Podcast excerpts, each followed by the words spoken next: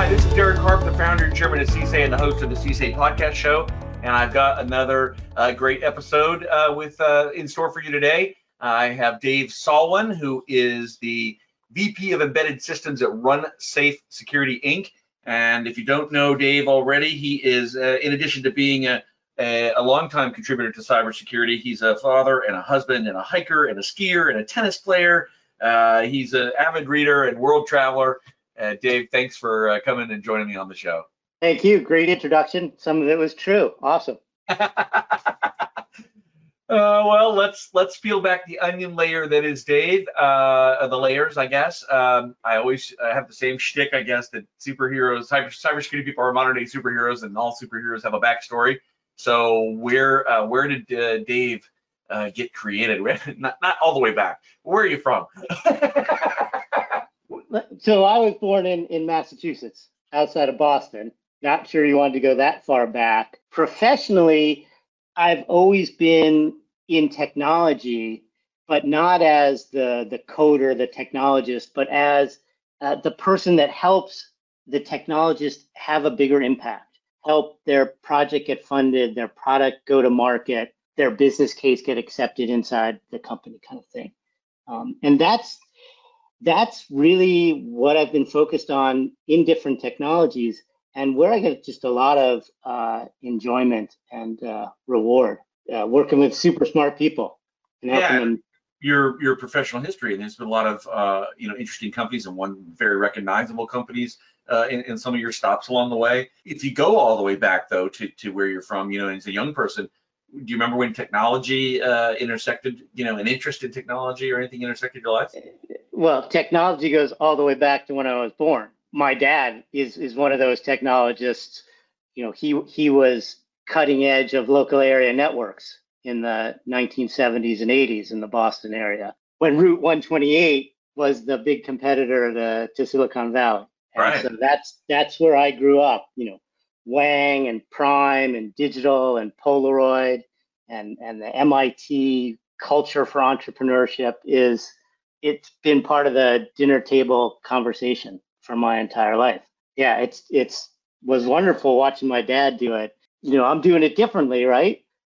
Helping those really smart people to realize their dreams because it's to expect one person to have it all in their head. Oh, I'm great at technology. I've got vision, got a strategy, and I can execute the tactics. That's awfully hard to to get all in one person. Uh, it really takes a team. Well, as a career entrepreneur who started my first cybersecurity company in 1997, I'd have to say you are absolutely right. No one person can cover all the bases, and anyone who pretends or masquerades that they are covering all the bases is uh, fooling themselves, or they were born on the planet Krypton. Well, well, and it's like, I mean, here's just a very in the weeds. It feels trivial, but I think it makes the point. At at SAIC, I worked with a brilliant technologist, uh, Steve Carson, PhD, you know, kind of person that DARPA wants to fund. Okay, he would not write the monthly report. He just just wouldn't do it. So I would write, you know, I would be involved in the program, so I could write 90% of it, give it to him, he'd finish it, and then we get it to the customer because you just you have to do the monthly report. It was in the contract. Uh, it wasn't hard to do, but in a in a, in a small way, uh, that was just one small way to help Steve have a bigger impact, get more funding. Well, I know then one of the things I'm going to ask about that I always ask about sort of teams and uh, relationships of people, and you know, is you're going to have some comments on that because uh, you're already sort of uh, headed in that direction. Let's get there. What do you decide to do for for schooling? So for school, uh, finished undergrad, uh, went into a finance program at Digital Equipment, you know, 128, although digital, I don't know, see, digital doesn't exist anymore, but Digital Equipment was headquartered in Maynard, Mass. And it was headquartered in an old shoe factory facility, this old mill on the river. And I don't know, it was crazy headquarters and iconic. But that was a finance development program modeled I think after these leadership development programs they had at GE. I'm really, really going dating myself going way back.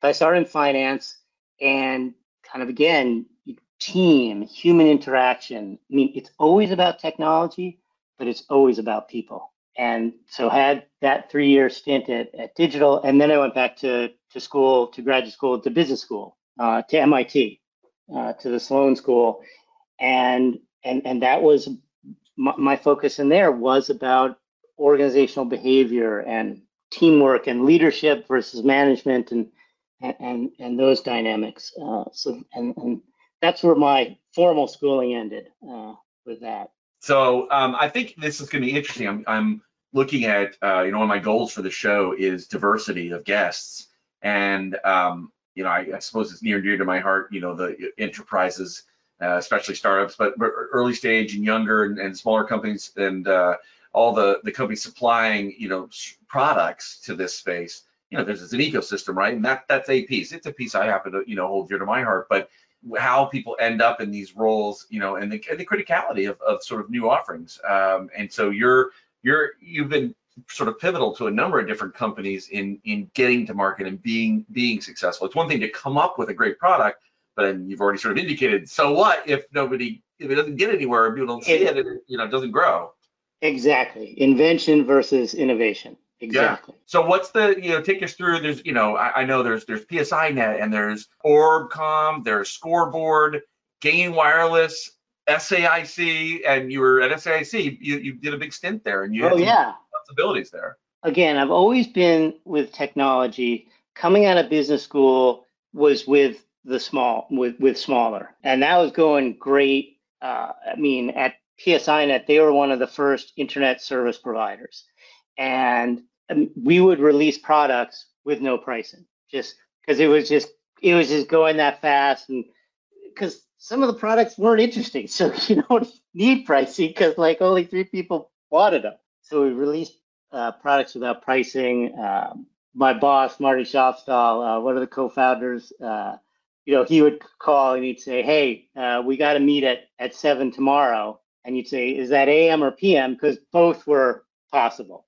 Yeah. Um, uh, and and so it was it was a really uh, really dynamic technology environment and went to kind of a, a couple similar companies. Um, and then 2001, dot-com telecom went away very quickly.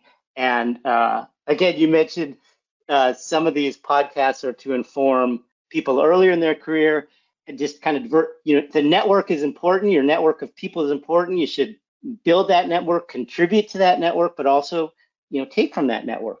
But in 2001, if you and everyone you know doesn't have a job, like it's kind of hard to work the network.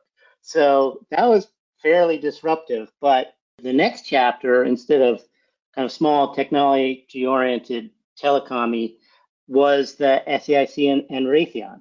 And through my wife's friend, I, I got to, to Steve Carson, the, you know, and, and the group he worked in SAIC. And, and it was so interesting. It was still about technology, still about smart people, still dynamic, but there was this whole new vocabulary. Kill chain, radar interference, electronic warfare, and targeting. And again, there was still very cutting edge technology, but different customer set, different mission set, uh, different case studies, but still technology. And and right now, you know, with my move from Raytheon to RunSafe, this is sort of the third chapter but combines, I think, a lot of the best of the of the first two.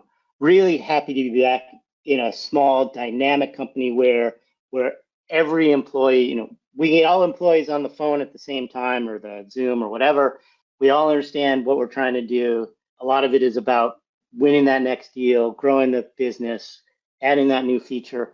And so get back in that that small environment, which I love, but still one of our main customers, one of our main use cases is weapon systems in the DoD because those systems can't fail. And, and that's the type of cybersecurity protection that RunSafe is focused on. Um, so that, that pulls from that Raytheon and SAIC experience because, again, a little shout out to, to people thinking about their careers. Uh, skills are really cool, but I found understanding the industry is also a skill.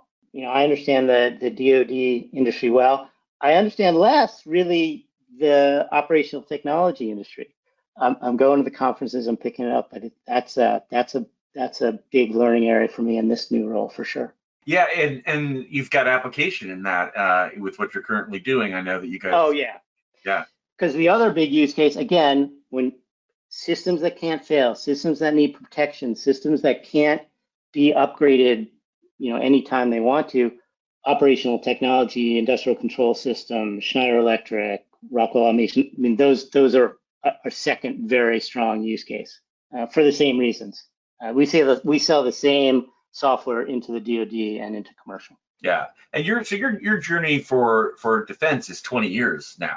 I think you are correct. Yeah. Uh, yeah. Yeah, Yeah, I got out, I I got out of the internet in in '95 because you know there was really nothing there. So And so cybersecurity, do you, do you remember where that where that first cro- starts cropping up for you? so in the DoD space, primarily I was focused on electronic warfare, which maybe is worth an explanation because it doesn't sound like cyber, but it is. Okay, so electronic warfare is pretty specific to the DoD community, although radio interference is is everywhere. And actually, that's where I was before SAIC. But electronic warfare, it's you- you've got you know radars and and radios, and you're trying to kind of do all three of those elements. Uh, electronic protection, you know, make sure that that your device is working. Electronic surveillance, see what other devices are out there, and electronic attack. And kind of electronic warfare, because it's attack, you know, involves radios and radars, started to merge with cyber. That was a big debate, I guess, within the DoD community. Is electronic warfare and cyber separate, or are they together? And, and I think the debate is over. They're together. I mean, you, you, you could start to not be able to distinguish them in the DoD community at a theoretical level. But the difference I see as I migrated from EW into into really cyber in RunSafe is in the DoD community, partly because of this crazy barrier because of security things, the electronic attackers are very close to the electronic protectors. Okay. And the best attackers make the best protectors in electronic warfare. That is the origin of RunSafe.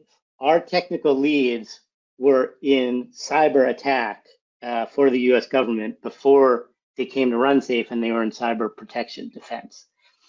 So, so that dynamic still works. But what I see in cyber is a much bigger gap between the attackers and the protectors. There's not, again, because to be an attacker is outside the US government often illegal. I mean, I guess they have pen testers and ethical hackers and stuff, but it's not, I, I don't get the sense it's such as, as big a, a driver focus. And so I don't see it informing defense as much as I did in in the EW community. And, and then, you know, also the big difference with cyber defense is a lot of the defense is very reactive, whereas in EW weapon systems, you want to be protection, not reaction. And so again, RunSafe aligns very well. Great attackers have gone to defense, and we focus on protection. But I'm um, again, I, I, this is maybe my newness to to really being immersed in cyber. The gap between the cyber attackers and the cyber defenders was bigger than I thought it would be, and and a lot of the cyber defenders, the focus on reaction is, I guess, okay for some things, but not the approach to defense that I'm used to. Yeah, I, think that you know this this theme of of people who've been involved in various government activities, giving out into the commercial sector is is is one that's you know that that record is is playing in other places as well. You get a lot of knowledge gained that way. You go back years enough, maybe that was one of the few places where you could gain knowledge in this this area. So that that that makes sense. Um, and the gap uh, you know I think that's that's certainly anyone who's looking closely that is the way it is, right? Um, sophistication of threat actors is high, and proliferation of them is high. There's more of them than ever. They're more sophisticated. They communicate with each other. They rent. You can rent or buy, uh, you know, technology that you might not be able to make yourself to be able to use, uh, you know, in, in, an attack. And so, um, you know, we've got a lot of work. And I suppose that's uh why I find myself not doing business ventures anymore, but running a nonprofit workforce development association. We're short way too many people, and um, even more so inside OT or ICS now they need to be ultimately cross domain experience. They need to have experience in more than one discipline, and that narrows the field even more. So um, you're right. There is there is a big gap, but people are coming. People are Certainly, coming that people gap. Yeah. Yeah, yeah, for sure. But I think the future is people coming from lots of different backgrounds, and your case in point, people like yourself coming from maybe not traditional cybersecurity, but you know, into this space, bringing with them all the lessons learned and all the stuff that they brought along, and recognize that there's other things to know, but then augmenting, you know, with uh, you know 30 years of discipline or 25 years of discipline. I, I don't didn't really look, I know you've got a long time uh, of bringing sort of these things. So I think that's the way it's the West is going to be one is bringing more people in, not just entry level people. We need more of those for sure, but bringing also people over and laterally from other units uh, or other verticals or industries and bringing all their knowledge with them. Yeah, and of course, you know, automation, machine learning again, and that's that's the uh, the people are absolutely crucial to both developing the solutions and implementing the solutions, but a lot has to rest on on automation. Um, it's just these these are very sophisticated attackers, as you say, and sophisticated machines doing the attacking, being attacked, and you know, in non-real time, people can be can can add value, but in that real time, it's it's got to be automated. You can't have a person on the loop or on the loop, okay, but in the loop, probably not.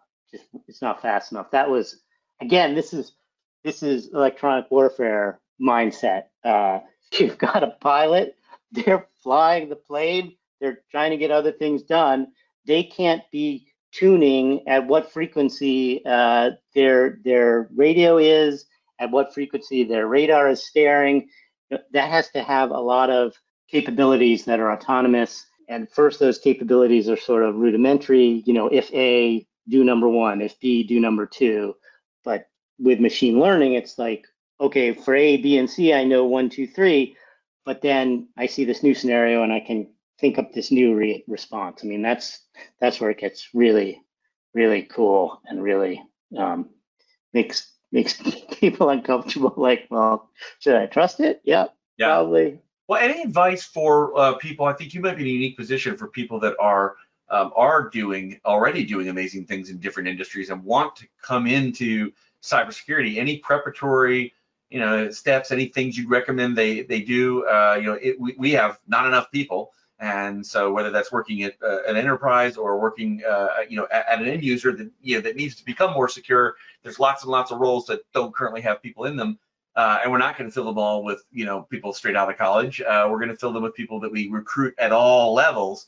And so for you now working uh, in this realm with the with the DoD heavy DoD background, there's other people like you, and this is an exciting career area, all the stuff going on in cybersecurity. Any advice for that that kind of person? So I think for getting into cyber uh, at any level, as you're saying, I would recommend what worked for me, which is cyber is about cyber, but it's also going to be about other skills that the person may already have. It could be about selling, it could be about writing code, it could be about human resources. I, you know, I, the list goes on but bringing some some rock steady, you know, hardened skills and then adapting them, extending them to, to also to cyber, I think is is a valid uh, way to way to come across. Because I think everyone acknowledges for a lot of these cyber jobs, the perfect person isn't available. They're already hired. Okay, so but if you can get a person where oh they have these three non-cyber specific skills and I only need to to help them develop that fourth skill. That can I think that's a way that works, and, I think that's a way for a candidate that's trying to get into cyber to to leverage the skills they have and to acknowledge, yeah, cyber in particular is a skill I'm going to need to learn, but I have have these other foundational skills that will help me yeah, and, help, I, and help that and help the employer. Yeah, I think that's I, I fundamentally agree with you that there's there's great uh, great opportunity there. Um, I thought you might talk a little bit about just about embedded systems, since that's what you're focused on, and sort of define embedded systems for people who are listening who might not really, you know, fully understand what that is and and, um, and what its challenges are. Yeah. So embedded systems, good to define it. This is the definition I use, and, and some people are more narrow. But basically, I use embedded systems as opposed to enterprise systems. So embedded systems more focus on real time, not necessarily a real time operating system. I include Linux based, Windows based in my definition of, of embedded systems, but there is a real time element. There is a out in the field element. That field could be a combat engagement, it could be a factory floor, it could be an airplane. Could, um, so a real time element, an out in the field element, a less access to to IT cyber support than than an enterprise scenario because they're embedded. It's a, a specialized piece of equipment. It's specialized hardware, specialized software. Took took time to manufacture. Probably has longer life. Could be an you know automobile, medical device, weapon system, industrial control system. To me, all of those are in the embedded device, embedded system category, as opposed to the much more commodity in the data center on the desktop type enterprise system. Bringing cyber to the embedded systems um, in an automated way and in a way that doesn't disrupt, perturb their core functionality is is challenging, and, and that that's it's a really exciting challenge that uh, RunSafe is is is in, and uh, we've got some we've got some good proof points uh, going. So that's exciting. Yeah, that's um, then those systems are everywhere. They're prevalent. Right, they're prevalent and great to have the cloud and the data center, but you know now you see well, oh, can't ship everything back to the cloud. Going to have to do processing and decision making and take action at the edge. And so again, the, the systems are everywhere. They're very complex, but they they they, they don't turn over as fast, as quickly. They don't have that ability to to to be monitored and and upgraded by IT professionals as quickly as as the as the stuff in in the enterprise. So it's a uh, it's it's a, an attack surface that gets the attention of the the bad actors and needs needs the protection uh, you know that RunSafe offers and, and, and other folks are, are offering to make it a full yeah a fully secure system. What other uh, sort of uh, areas are you know exciting? Do you think that uh, people can be looking at um, in cybersecurity? Particular you know slices of the you know huge set of variables, right, and different aspects and things that one can work on. What excites you the most about the future? You know, some cutting edge things or, emerging things. You know, machine learning. It's a probably overused term, but that really fits into that theme I was saying of automation of of having cyber defense, cyber protection that's faster than than humanly possible and real time. So thinking about machine learning applied to software, and I know there are applied to cyber, I know there are lots of smart people thinking that.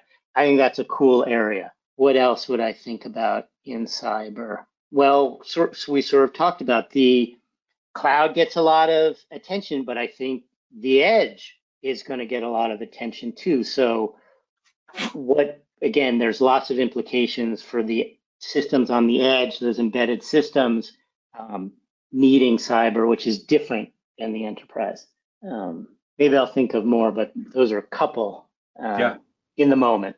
So we talked um, earlier. I said I would bring it up around team teams, the power of team, and you know, you, you sort of led with that early on, which is oh, like yeah. a person doesn't hold all the pieces. You know, that's certainly true in the cybersecurity industry. Is that we've got to be even better working as teams, both not just security people working together, sure, but people who aren't security people. But there's so much nexus. There's so many connections to other parts of these of, of enterprises and ecosystems. Uh, we've got to build more bridges between people. I think. Uh, totally agree. Um, and again, DevOps. Some people call it DevSecOps. That is as much about technology as about organization and teams. It, it's the idea of they're not these siloed functions. They're all working together interactively, incrementally to constantly deliver a better product to uh, industry, to their customers. And, and so I think cybersecurity needs to be part of that broader team and needs to really uh, reach out to, to the other team people um, and not just be someone who says no like, no, this has vulnerabilities, it can't be released. No, no, you know, it's it's it's got to be a a team member that helps meet the team's objectives. And you know, if you're trying to influence another team member, keep in mind what is that team member's objective? how do you help that team member be successful and along the way achieve your objective? I mean, that's teams. Teams are very powerful, but even in a team, you're talking about help how individuals can be successful for what they want to do because we're we're individuals. We all want to be individually successful. Um, as but as a part of a team is even is even cooler. I think can have a bigger impact. Um, so it's again not just saying no, understanding the perspective and the objectives of your teammates and trying to help them achieve them, but while also being true and and uh, and, and moving your your objectives together uh, as well. Now, of course, there are a lot of contracts people at Raytheon, finance people at Raytheon, uh, and elsewhere who say, Dave, you don't do that, which I'm not perfect. Uh, I've I've uh, I've crossed paths with some people in other functions uh, on occasion because hey, you know, no one's perfect. But but theoretically, and most of the time, uh, I really do believe in the team and and believe in that there can be shared goals, but also those individual goals, trying to help everyone achieve those individual goals. Yeah, I, I think that's you know what's ideal and what's easy to do aren't always the same thing. So that is the ideal situation. Yeah, it's not always easy to do, but if if more of us are trying to have empathy for uh, the other team member, a, a, a contextual no, it's no, but I understand the situation. Here's how we might get to yes. You know, understanding the context. I I do know some stories of of cybersecurity even leaders, you know, who've been called on the carpet. Uh, you know, one one story just sticks in my head without going into details. It was essentially, uh, you know, very a board member asking a very senior executive, "Do you understand how we make money? Do you understand how right. this business works?" Yeah. Right. And, no, and I think that is that is a real frustration that can that can be uh, hurled at at cybersecurity. Um, yeah. And and that's why, right? So understanding the business and framing those those as you were saying no buts uh, putting the context in uh, is is important to be an effective part of any team uh, right? And i think i might have said to a contracts person do you know what business we're in? Uh, i think uh, I, I, I don't think it was very effective um, but uh, that was the best i had in the in the moment. Moment yeah. Yeah so that's maybe a good lead to you know a question I, like, I always like to ask if you have to go back uh, and talk to uh, you know Dave Salwen, uh, you know vintage 1995. What advice uh, you know would you give Dave? Oh well, I, I don't know 1995, but um, I think uh, just in general taking more risks. For me, you know, who tends towards tactics and and tasks rather than than vision and and long-term strategy. Uh, taking risks is something I need to to specifically do, um, and it takes energy. You've got to really say, well, what what is the risk I want to take? How do I get the opportunity to take that risk? And I think uh, easier earlier career to take these risks. But that's what I say to me, and that's also what I say to the the early career because um, I know that's sort of a theme of yours, so I'm working that in. Take take risks, uh, and then I'll segue into my second point: have a good boss. I'd say those. I, have been fortunate to have a lot of good bosses, uh, so that's not advice to younger me, but that's advice to early stagers: take risks, have a good boss. Is the inverse of that get out from under it, whatever you have to do? Bad ones. Yes, I, I, think that's true. I mean, uh, and it goes back to my bias for that. I think management is important, uh, and and good management can really help all types of people flourish and, and be their best and learn new things. And, and bad management can really suppress that. And and again, that you got to have energy to to take risks and get out from from a bad manager um, in the right way. Don't you know, as my dad said, don't don't quit a job until you have your next one. Come on. Yeah. You know, yeah, yeah. but but uh, but but taking risks, moving when you when you have to in the right way.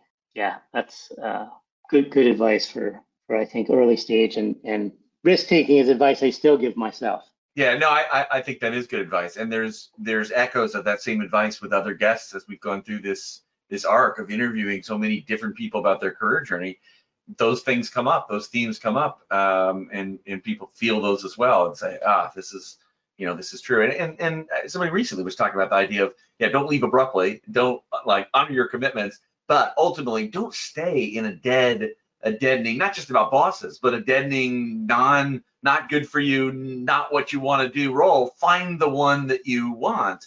And and even inside cybersecurity, that's possible to be doing something else and still in this exciting industry. Oh, right. Yeah. If you don't want to code anymore, you really don't like coding, but you understand it because you did it for years, you can go to other parts of cybersecurity and it will be a huge benefit that you understand how that works. No, and, and when I say taking risks, they, they could be, to your point, very incremental. It's it's yeah, don't throw away cybersecurity to become an author. That maybe that will work, but that that's not the kind of risk I'm talking about. I'm like more your risk of hey, um, you're in this company doing role A, maybe role A prime or even role B. Again, take you know some of what you have will will uh, apply to that new role and get in a new role, maybe with a new boss, and, and keep going from there. Um, maybe it's the same role pointed, you know, at a different customer set, so there's going to be a lot of learning uh, there, which is which is you know a good kind of incremental risk taking. And and my read of many on the side of good employers uh, is that you're you're typically not stuck. There is mobility. Uh, I mean, it, that varies from company to company and obviously resources, but in general, good employees are willing to work with good employees, good employers with good employees to try new things and do new things. Uh, and, and they don't want to lose good people. And so speak up and yep. figure out a way to communicate the, the, the journey you want to, you don't want to be on. You can, uh, you know, life's too short to do otherwise. Oh, it, it, well, when, uh, when I was at SAIC, you know, running this, this group of engineers, uh, they, they were a smart group. They were doing DARPA work and had clearances and it was explicitly known they could have a new job by the end of the week and it was Wednesday. So, you know, as a manager, yes, you know, giving them uh, the autonomy to go master things that they were interested in was was was huge it, t- towards retaining, um, which is the is the the phrase I keyed off of uh, for that little segue. And and you know, before we we start to wrap up, when you talk about some of the stuff you did, the scale like the little activity, I know one of them at SAIC was 500, 600 people and a couple hundred million in, uh, in yeah, uh, yeah.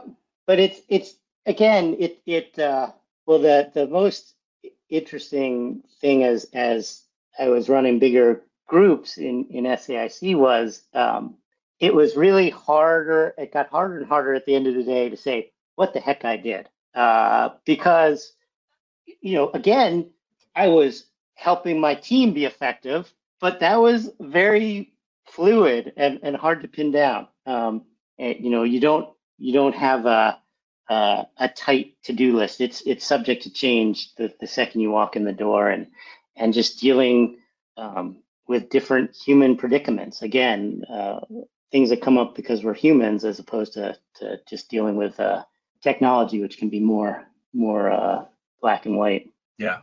Well, thank you for sharing your story and some of your insights, uh, Dave. We're um, at the part of the show I always enjoy. I uh, borrowed uh, Lock, Stock, and Barrel from another show inside the Actors Studio, which I watched for years, years ago, and and, and loved the, the the longtime host who's now passed on, James Lipton. He always asked all the famous actors and actresses that were being interviewed the same 10 questions, which was he called the Pivot questionnaire. So I went and looked it up he got it from a French show, hence the name. And so it's the exact same, as far as I know, the exact same 10 questions, uh, more or less, for I think for many decades. And so if you're up for it, I'll ask you the same 10 questions uh, on, uh, to end our, our time together. Well, you said it's your standard, so I guess by definition I'm up for it. But I'm not an actor, so uh, these these answers will not be nearly as good uh, as as the actors. But uh, right. I'll, I'll, maybe, maybe I'll fake some of them to, to get get through them. All right, well, if you're ready, what is your favorite word? Favorite word is persistence. What is your least favorite word? Easy. What turns you on either creatively, spiritually, or emotionally? Problem solving. What turns you off? Lack of options. What is your favorite curse word? Shit. And that that that the origin of that is uh, you know, George Carlin and and some of his routines on uh you know, seven words you can't say on the radio and all that. Uh, I, could I could talk about this question for a lot longer, but I'll let you get on to number six. Oh, what sound or noise do you love? Oh, well, I love uh, skis going through fresh powder. That's a beautiful sound. What sound or noise do you hate? Oh, that's also easy. The the planes that now fly out of National over over DC at starting at 6 a.m. That's very uncool. What profession other than your own would you like to attempt?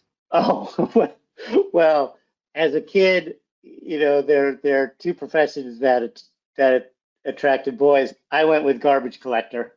Uh, I I don't want to do that anymore, mostly, although kind of still maybe want to do that one. Uh, so garbage collector. Um, yeah, and I'll still go with the other one, race car driver. Yeah, both of those. They're still they're still with me. What profession would you not like to do? Oh my gosh, uh, all these tough professions: restaurant, uh, hotel, you know, uh, check-in person. Oh gosh, just the abuse they have to take is just awful. And uh, yeah, just you watch someone else do it, and that's a reminder of just how awful it is and how bad the person looks doing it. And that's kept me from doing it for for for a few years now. So. And if heaven exists, what would you like to hear God say when you arrive at the pearly gates? Welcome, Dave. Short and sweet. Welcome. Yeah. I love it. Well, uh, thank you. I am just wrapping up another great cc podcast with Dave Salwen, the VP of Embedded Systems at RunSafe Security. And thank you, Dave, for all your years uh, in in defense. I know that cybersecurity is is uh, intersected with your life later, but defense goes decades back, and we've all benefited from that. At least that's my viewpoint as a veteran. So thank you for that, and um, thank you for coming on the show and being part of our community. Super, Derek. Happy to do it, and uh, hope this podcast comes out really well. I'm sure it will. Take care and be well.